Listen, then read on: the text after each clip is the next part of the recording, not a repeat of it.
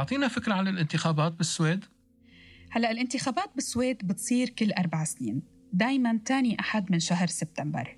بالانتخابات يجري التصويت للأحزاب اللي بنعتقد أنه عندها أفضل البرامج السياسية والأحزاب اللي بنصوت لها هي اللي رح تحكم السويد نيابة عننا. لهيك لازم نختار الأحزاب اللي رح تحكم بعناية لأنها رح تأثر على كل حياتنا. تماما. بالسويد يوجد أحزاب مختلفة ممكن نصوت لها وبيمثل الأحزاب سياسيون. وغالبا ما يكون للأحزاب المختلفة أفكار ومقترحات مختلفة حول كيفية حكم البلاد. يعني على سبيل المثال السياسيين بيقرروا تكلفة ركوب الباصات قد إيه الضرائب اللي لازم ندفعها كيف بتشتغل المدارس بالإضافة إلى القرارات اللي بتتعلق بالتقاعد مثلا. يعني القضايا التي تؤثر علينا كل يوم.